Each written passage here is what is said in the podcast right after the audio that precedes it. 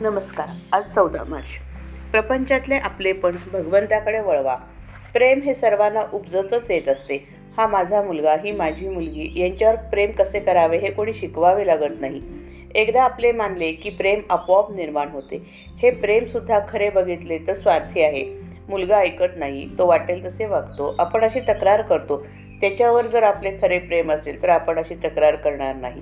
परंतु त्याच्यामागे हा माझे ऐकत नाही हा अहंकार स्वार्थ आहे. एक गृहस्थ मला भेटले. त्यांनी त्यांना मी विचारले झाले का मुलाचे लग्न? ते म्हणाले नाही उद्या आहे.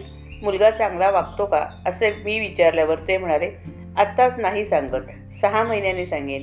स्वार्थाचे प्रेम इतके अशाश्वत आहे. मला सांगा अशा स्वार्थाच्या प्रेमापासून सुख कसे लावेल प्रपंचात आपण कर्त केवळ कर्तव्यबुद्धीने वागावे. मग मुलगा माझे ऐकत नाही. हा प्रश्नच उद्भवणार नाही. खरोखर प्रपंच हा एखाद्या प्रयोगशाळा शाळेसारखा आहे. कॉलेजचे शिक्षण पूर्ण करण्यासाठी काही महिने तिथे शिकावे लागत असते लागते असे म्हणतात.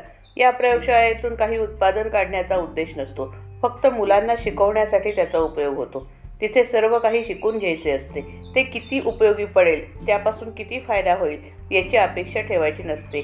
त्याप्रमाणे प्रपंच ही परमार्थाची प्रयोगशाळा समजावी. आजपर्यंतचा आपला अनुभव पाहिला तर आपण केले असे थोडेच असते. म्हणून परिस्थितीबद्दल फारशी काळजी न करता आपण आपले कर्तव्य तेवढे योग्य रीतीने करावे. आपल्या वृत्तीवर परिणाम होऊ देऊ नये.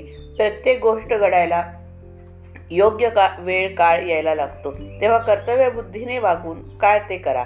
आणि भगवंता हा प्रपंच तुझ्या इच्छेने चालला आहे असे म्हणा. म्हणजे आपोआप भगवंताचे प्रेम लागेल. प्रपंचातले जे आपलेपण आहे ते भगवंताकडे वळवा. घरातल्या मंडळींवर निस्वार्थ बुद्धीने प्रेम करायला शिका. म्हणजे परमार्थ आपोआप साधेल. आणि आपलेपणा भगवंताकडे वळवल्यामुळे भगवंतावर प्रेम जडेल. याकरता काही वेगळे करणे नको.